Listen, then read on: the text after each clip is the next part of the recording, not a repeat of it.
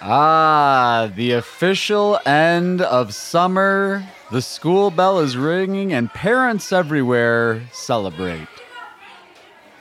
Conrad, when do your kids go back to school? Well, out in the Pacific Northwest, we wait until September. So while I'm seeing all these beautiful pictures of all these perfectly dressed and well-coiffed kids going off to their first day of school, my kids are still running around out in the backyard with their shoes off. So we've got a little ways to go. But I was thinking about the back-to-school season, and there's a great opportunity right now. Like we're always looking for ways for lawyers to do well in the community and be recognized for that. There are teachers right now in low-income school districts who are funding your kids or their students' classroom supplies, and that is a travesty. And this is a really easy way for lawyers to walk in, sponsor a grade, sponsor a baseball team, sponsor, an individual teacher, because you've got to love teachers, right? And this is a great way to just get into the community, be recognized, do some good work, and make a real difference. And it's easy. Yeah, and so in so many communities, like the school is a central meeting place. It's key to local communities in so many communities. And so, right now the energy's up, right? The kids are all frustrated because summer's over. But parents and teachers and community folks coming together in the school, I think it's a natural place for relationship building in the local community. So great tips there, Conrad. What else are we talking about today? We, as usual... Legal marketing news for the week. There's some cool stuff. We've got a little bit of an inside track on one of those pieces. This is going to be an episode about LinkedIn. We have not talked much about LinkedIn, to our detriment, but we're going to get deep on LinkedIn. We're going to talk about kind of the dirty, ugly underbelly of LinkedIn, as well as how to do LinkedIn right and some tactical tips on how to make that work for you. Before we get there, we're going to listen to some tunes. Welcome to Lunch Hour Legal Marketing, teaching you how to promote, market, and make fat stacks for your legal practice, here on Legal Talk Network.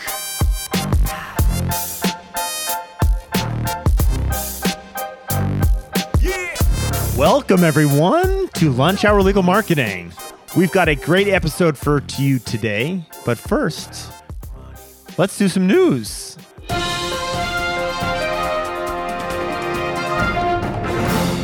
right, let me scare the pants off of everyone right now.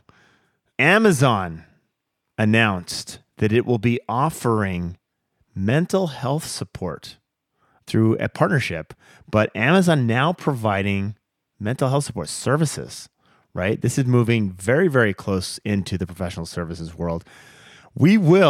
I'm very lucky that there's a couple fortuitous parts to this. Number one is I moved to the Seattle area, which is the headquarters of the Big A. And number two, I did that right out of business school in 2000 when a bunch of my friends started at Amazon, many of whom spent more than 20 years there.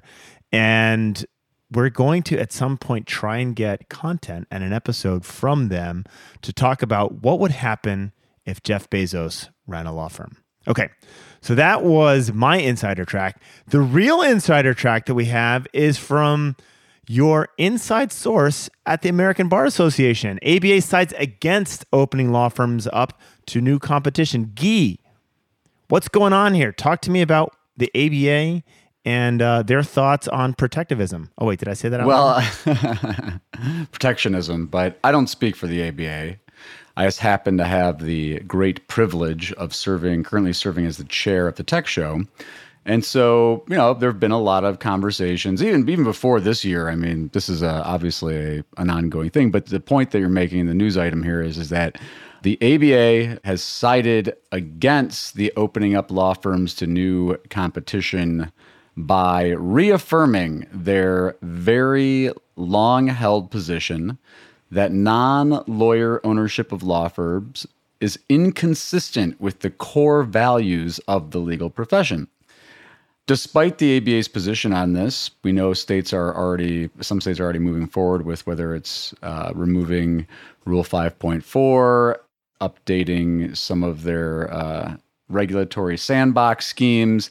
And, look, again, I don't speak for the ABA, but I will say that there are a lot of different voices at the ABA on this. And so I think it's important for people to remember that, you know, even though the ABA, you know, they vote on these things and it comes out with this position, kind of twofold. One is that, in my view of it, my perspective, there are more voices in the, hey, we should reconsider this camp than there have been in a while. And two, the market is moving forward with or without the ABA, right? The consumers are looking for the end arounds, and there are lawyers who are innovating around this. And so this is going to continue to be a big issue. My take is that if you're in this like, oh no, it's lawyers are bust, you're going to be in trouble over the next 5-10 years. And you know, it parallels with your original news item about, you know, Bezos coming into law as well. Yeah. Big Four getting into law. I mean, to me, the ship's kind of sailed, but it is what it is. And finally, last news item, our good friends over at Lead Docket released some awesome new automation, right? Lead Docket has been, I want to say it was one of the earliest sophisticated intake management software, and it's great to see them continuing to innovate and bring more features to their clients. But the focus on automation is not a surprise for me. If you are a Lead Docket client, you have probably been hit up already to view the demo. I got a sneak peek on that. It is really slick. So check out the automation coming out of Lead Docket. For now, we're going to throw it a break. We're going to talk about people that are not named Lead Docket, but do service the legal marketing industry. Learn by doing with Practicing Law Institute's award-winning on-demand interactive programs. Developed by experts in learning design, these immersive programs incorporate the latest in research-based instructional design and technology, allowing you to try out concepts, challenge yourself, and grow your skills using real-world scenarios. With programs focusing on professional development, client-facing skills, and law practice management, you can earn CLE while you learn. Launch now at pli.edu/interactive or download PLI's mobile app.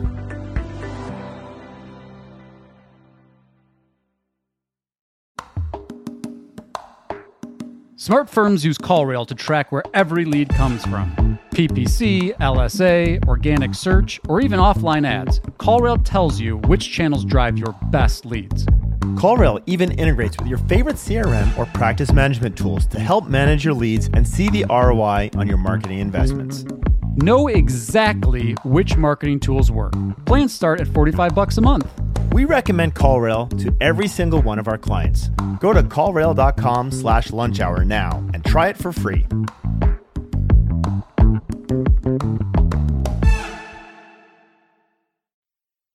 And once again, it is time for one of our favorite segments, the Legal Trends Report Minute, brought to you by Clio.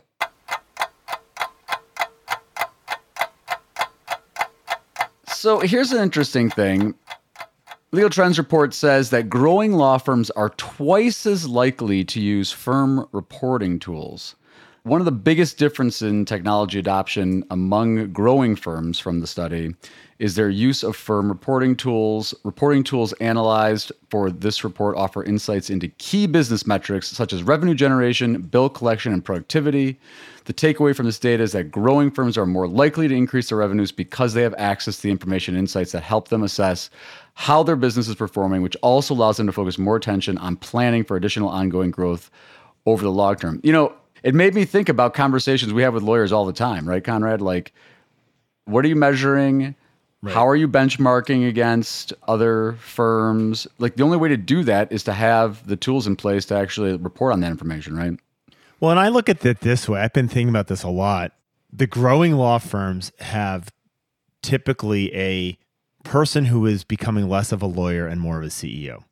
And this is exactly what you're seeing here.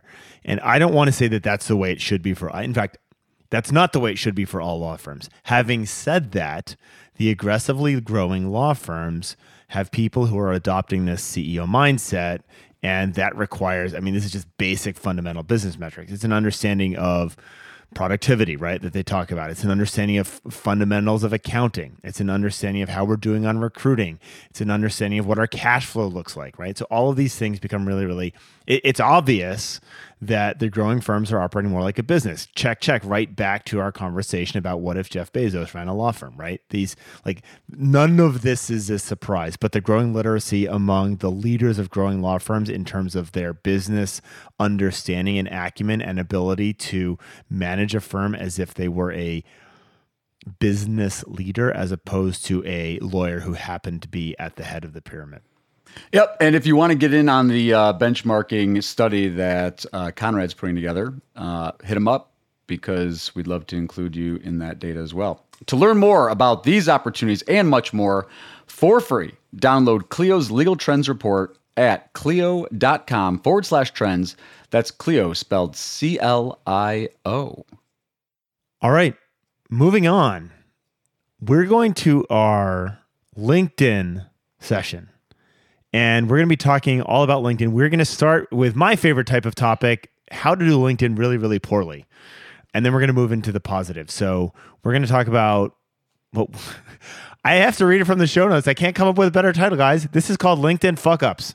Get the explicit tag out. Get the explicit. Not safe for children. NC-17. LinkedIn fuck-ups followed by LinkedIn awesomeness. I've been looking at this title trying to come up with a better way to say this, but no, we're going to talk about this. The first thing, Guy, that I see people do poorly with LinkedIn, and this is really obvious to SEOs, but most lawyers are missing the boat on this, is the profile that they've so carefully curated and written and spent time hemming and hawing over the right words that they put on their website. They just cut and paste that onto their LinkedIn profile. Gross. What's the SEO problem with this? Copy and pasting your well-crafted bio? Yeah.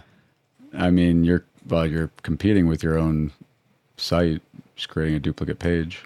Yeah, duplicate content, right? So, and LinkedIn does an amazingly good job at ranking for name search, but as soon as you copy and paste yourself into your own LinkedIn profile, you're now competing with yourself, and one of those sites is not going to show for your name search. Huge problem because you control what's in LinkedIn. And that's a great opportunity to actually really shine when people are doing that kind of online vetting process for that offline referral, right? LinkedIn's better at name search than anything. It would be my take, right, Guy? You disagree? Well, Google business profiles are pretty good too. But yeah, if you're counting that, I don't know if you count that one. And then exact match on your domain of your own domain is a good one. But yes, LinkedIn otherwise, a social platform for sure, LinkedIn's coming up for name search. You know, and really, I think under this whole segment, and maybe not so much on the profile stuff, but to me, like some of the biggest mistakes that lawyers are making on LinkedIn is focusing on like gaming the platform versus like actually trying to like connect with people, share information. And it takes us to this idea of engagement pods, which we'll put a link in to walk you through it. But short version is I agree to post on your stuff. You agree to post on mine or comment on mine. And we'll try to increase each other's engagement. You get enough people doing this. You know, LinkedIn wants to surface posts that have the most engagement.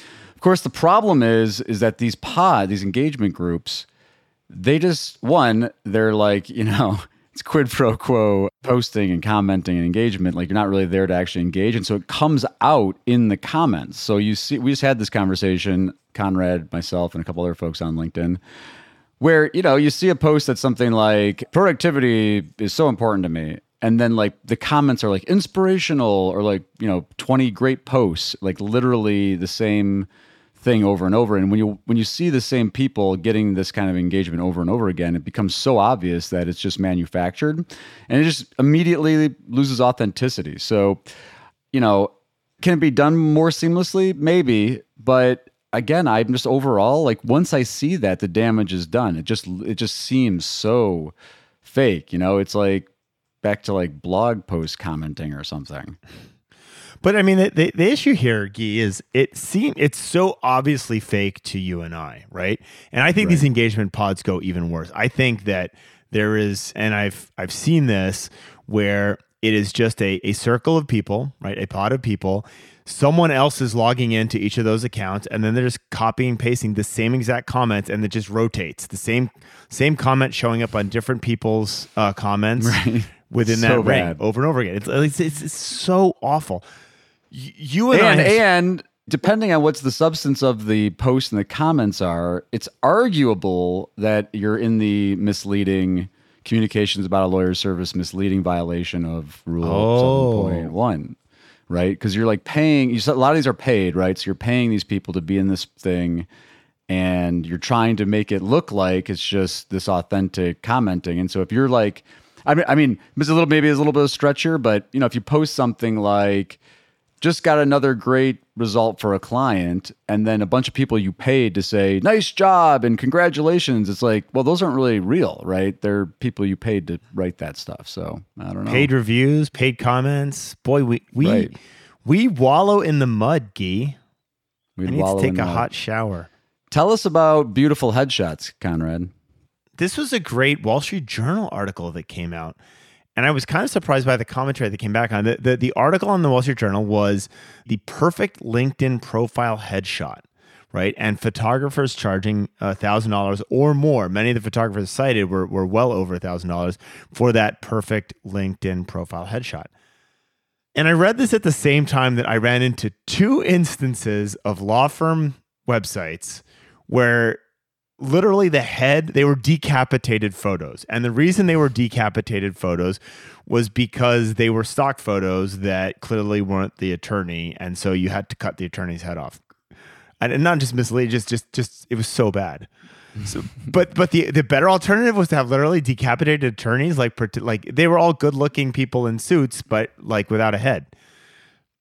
And so I was starting to think about how much would you pay for that headshot? And as we talk about positioning and differentiation and why you're special, I think if you can grab an image that does an amazing job of capturing who you are, not the fact that you're a lawyer, right? You're not holding a freaking gavel. You're not on the courtroom steps with the Brooks Brothers suit and a Superman cape on behind you, right? But capturing the who of who you are and being able to communicate your positioning in, as Malcolm Gladwell will call it, a blink of an eye, right? That is amazingly powerful. And to me, $1,000 is a low cost that I would pay for that. I don't know what you think. I mean, it sounds like we're throwing money around here at photographers, but that is so powerful. Yeah. And, it's one of the first things that everybody will tell you to do and is put some kind of photo up there, right? Because the worst thing you can possibly have is just the generic, it just shows that you're not even on LinkedIn, right? And it's weird because I'll see people that are actually posting on LinkedIn with just the LinkedIn avatar thing, the empty profile thing. And until this conversation, I thought it was the worst thing you could do, but probably worse to have a cropped stock photo of somebody else as your profile. So it's probably better to do nothing if you're going to do stock photos or gavels or poorly cropped images. But yeah, I mean, this forms an impression in people's minds about you. And whether you like it or not, people go look you up there. It comes up for name search. We've seen the horror stories with images, but it seems like a good investment. I mean, it's no different than investing in anything else you're doing to make a presentation to a client or a potential client. It's your for lack of repeating myself in a better word, it's your avatar out there. So definitely worth investing in. I would say at the very least, go hire a starving wedding photographer to come in midweek and shoot the firm, right? Yeah. It's so worth it. The imagery is just absolutely worth it. Yeah. Same with the cover imagery as well, right? Some of the cover imagery is just people try to put their logos in there and they're just not formatted right. And it just, that's not a great way to do it. When you say cover imagery, what do you mean? So behind, if you're looking at a profile, there's a place to add an image. Oh, yeah. Sorry. Yeah. Yes. We're still on the LinkedIn side of things. Yeah. Oh, yeah. I thought we were talking about LinkedIn. No, but think about I thought you were referring to a hero image on a site, but think about that background that you can put up on LinkedIn. There's so much you can communicate with that. I have a logo of Mockingbird, right? I could probably do a lot more to talk about the positioning of Mockingbird with that cover imagery, right? Yeah. And check it out on both your, mobile device, really, really important because again, a lot of people are accessing LinkedIn on an app. And so even if it looks right in your browser on your desktop, make sure you're checking it on mobile because it doesn't always crop right. And so spend some time on that because all of your awesome positioning might get lost if it gets formatted improperly on mobile. All right, now that we've crapped on LinkedIn, let's take a break. But when we return, do these things to crush it on LinkedIn. And just a reminder, if you're interested in that benchmarking report, benchmarking your firm against hundreds of other law firms by practice area, check out mockingbirdmarketing.com/benchmark. You can sign up right there. All right. Now let's talk crushing LinkedIn. And we'll drop a couple profiles probably in the show notes of folks we think are doing well. But one person that comes to mind right away, and I know you're a big fan of hers as well, is Ruky Tijani. I mean, she does such amazing, like, just go look at her profile and her posts, and I think a lot of the stuff that we're going to talk about will start resonating. But let's talk. Conrad, what things do you see lawyers doing really well on LinkedIn? Well, I think I'm going to start with this very simple thing. And Ruky is a great example of this. She lets the who she is come out so beautifully and so genuinely. And frankly, she is one of the more positive people I've ever met in my life. And that just, like, it just comes out of her LinkedIn profile. And that, I'm not hiring a lawyer anymore. I'm building a relationship with someone who, like, I want to be around. And I think she does a really good job on that. The counterpoint on that is, like, no one reads your resume. Even those recruiters don't read the full resume. And the job of LinkedIn is not to be that full resume repository. It's to let who you are come out. And you can do that if you think a little bit outside of the box. So I would really kind of lean into letting who you are, why you went to law school, like all of those things come out in her profile. And it's just inspirational. And it's not that hard because most of you have a good story behind there, right? Most of you do. Yeah. The first thing that I usually think about beyond just like the profile basics is the headline, because to your point about it's a blank, you don't have much time, you're not going to read the whole resume, but you literally, if you're listening to this and you got your phone, you got LinkedIn on your phone, just go in into LinkedIn and go look at a profile and see the limited real estate you've got. But the headline is the thing, right? Are you telling your audience or your connections who you help, how you help them, why you're uniquely qualified to help? If those three things don't jump out in that headline, that's the first place that I would start in terms of optimizing your profile. All right. I'm going to go back to what you and I grew up on professionally. LinkedIn is an algorithm. And in the same way that, and this happens on most of the social networks as well, but like, you need to understand that you are playing with and dealing with an algorithm. And that means that you need to monitor how things are performing, test how things are performing, try and understand how the algorithm works, approach this from a, in fact, speaking, this is funny, this all comes together. ABA Tech Show, Ruky Tijani, Conrad Somm, and Guy, all on the same topic. We did actually, Ruky and I put together a proposal to talk about using data to make decisions on how you are using your social media and what you're tactically doing with social media. So that's what I'm talking about here. These algorithms change over time, and you need to look at your success and data to support your success or failures with what you're doing to evaluate how you're doing with LinkedIn. I will tell you this, I am fairly certain about 10 days to 2 weeks ago, there was a fundamental shift in the LinkedIn algorithm that has really changed the reach, the way your reach actually evolves on LinkedIn. And that happened within the last 2 weeks. No one's talking about this stuff, right? No one's thinking about this, but I'm seeing it in the numbers that we've been looking at because we look at the numbers. And if you don't look at the numbers and you're just throwing stuff up there, you won't learn the algo. So think about learning this as an algo, just like we talk about the search algos. And speaking of measuring, there's a tool called Shield App. I think it's shieldapp.ai that has much more robust reporting on things like engagement and reach and all this kind of stuff that you can get out of LinkedIn, but it just makes it a lot easier. Brutal. It is brutal. And I think it's like $39 a year or something like that. Shield App is, if you're spending a lot of time on LinkedIn, we'll put in the show notes, but it is a really good resource. And I'm surprised, not this is a subject for another day, but Microsoft bought this thing, and I thought this was going to be like an instant rebuild. And it's just the underlying technology just seems so problematic. But anyway, The next big thing, there's kind of like it's twofold for me, is the featured content area and using featured content to highlight video of you, again, talking about why you practice, who you help, why you're uniquely qualified. Like, this is your opportunity to do your intro. You can do it also as a profile video.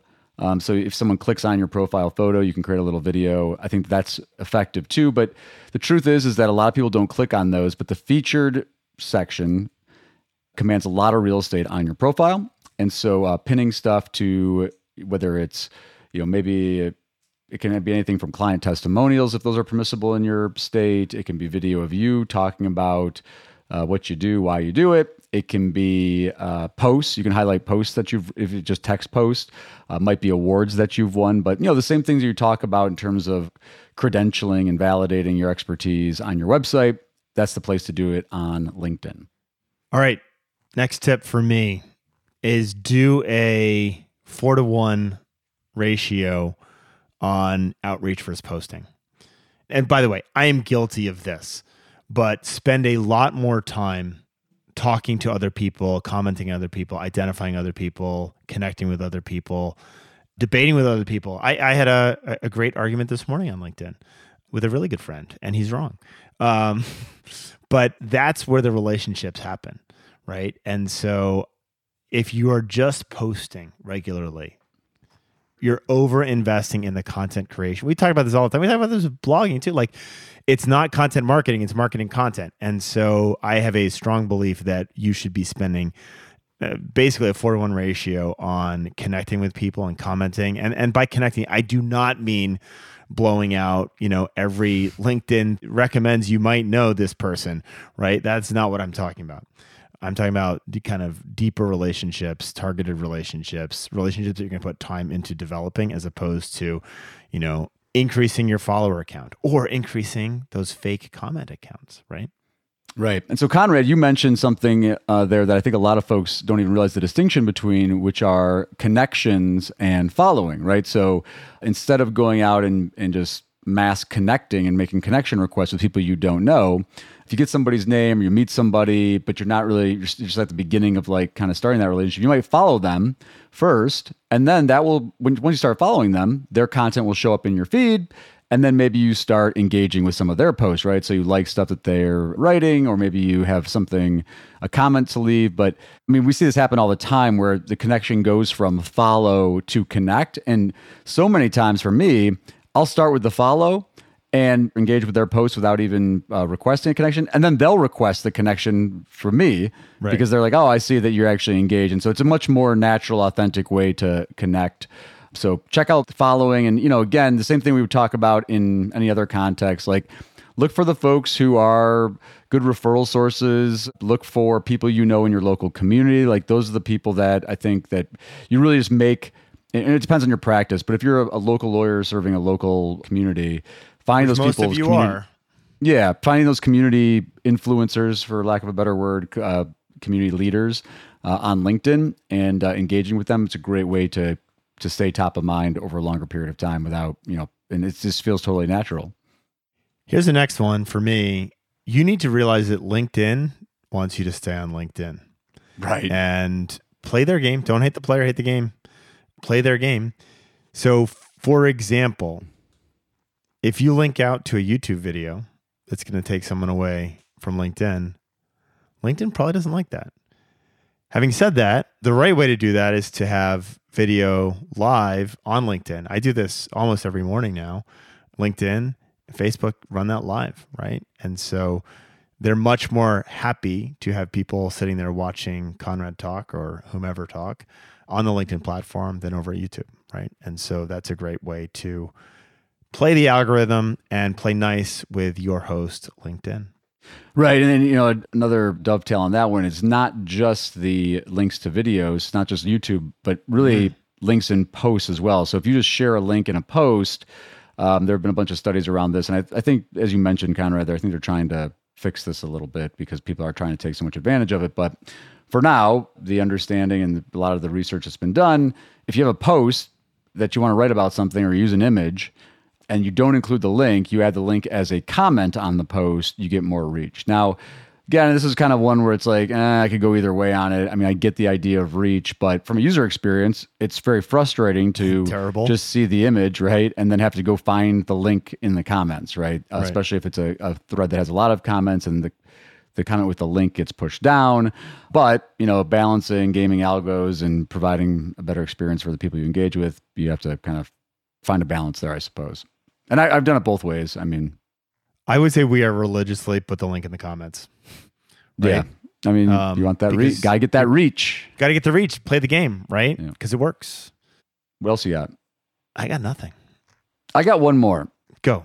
This is kind of like the more, I don't know, it's not really philosophical, but I guess it's more like concept or tactical. But, you know, you'll see this all the time. The LinkedIn police. Like, don't post your personal stuff on LinkedIn. Oh my God.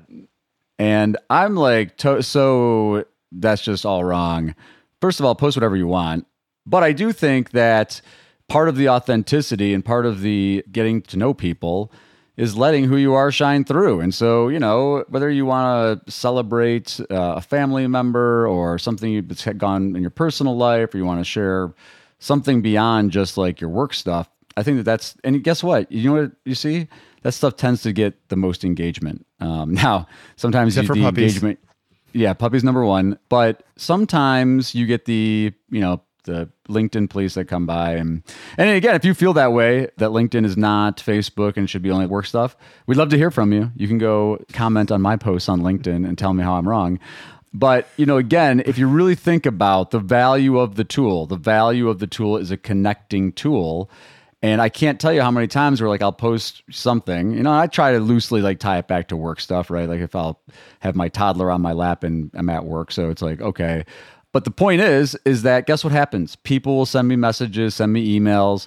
Hey, congratulations on your whatever trip that you went on with your family. It looks like it was a really good time. Like people are watching that stuff and it's sticking with them better than just if you're just like productivity hack number 755, right? Anyway, that's in the kind of final tip there. Be yourself.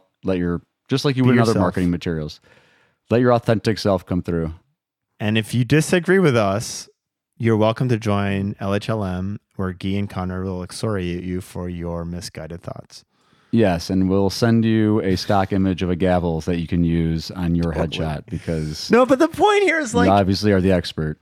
We started this talking about Ruky, and for me, the fact that she's a trademark lawyer, that is such a small part of who she is to me. And I don't know her that well, but like I've gotten to know her because she lets her personality shine through. She's a memorable person, right? And if all I knew about her was her frickin' resume from her carefully crafted LinkedIn profile and a corporate shot that gave out no personality, like we would not be talking about her right now, right? And it's not that we're talking about her that's important. It's the fact that she's memorable for a great reason that makes her awesome. So if you get the LinkedIn police telling you not to, you know what? I've heard this, like, we can take this further. Don't talk politics. Don't do this. Don't do that. Like, you know what? I'll use this as an example. I'll go the other side of this. Like, I am adamantly not religious, right? And the people who are and share that faith, like it works for the right person, right? And it works for the right person. Otherwise, you're just a lawyer without a personality. So be real. Be real. Don't let your LinkedIn be beige. Awesome. Well, that's all the time we have for today. Thank you, dear listeners, for dropping in for another episode of Lunch Hour Legal Marketing. If you just landed here because someone randomly said, check this podcast out because it's terrible, please do subscribe on your favorite podcasting subscription service. We're on Spotify, we're on Apple, and as always, we'd love to hear from you. So whether you find our emails or send us messages, my DMs are open on Twitter, so you can hit them hard. We want to hear what you'd like to hear. If you've got ideas for topics, and if you have feedback, please do remember to leave reviews because it warms our little Lunch Hour Legal Marketing hearts. Until next time, Guy and Conrad, Lunch Hour Legal Marketing, farewell. It makes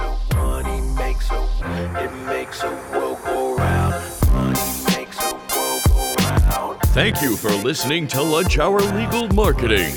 If you'd like more information about what you heard today, please visit LegalTalkNetwork.com. Subscribe via Apple Podcasts and RSS. Follow Legal Talk Network on Twitter, Facebook, LinkedIn, and Instagram.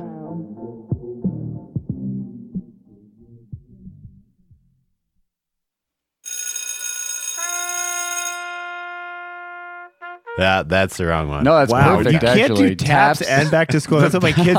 That's exactly what you're channeling my children. We might need to keep this in. So for the dear listener, we had planned on doing a back to school intro. Adam unintentionally added taps, which my daughter, who does play the trumpet, is probably, if she were to thematically add music to her feeling about going back to school, that is exactly what would happen. All right, there's our Easter egg. One more time here. If you're a lawyer running a solo or small firm and you're looking for other lawyers to talk through issues you're currently facing in your practice, join the Unbillable Hours Community Roundtable, a free virtual event on the third Thursday of every month.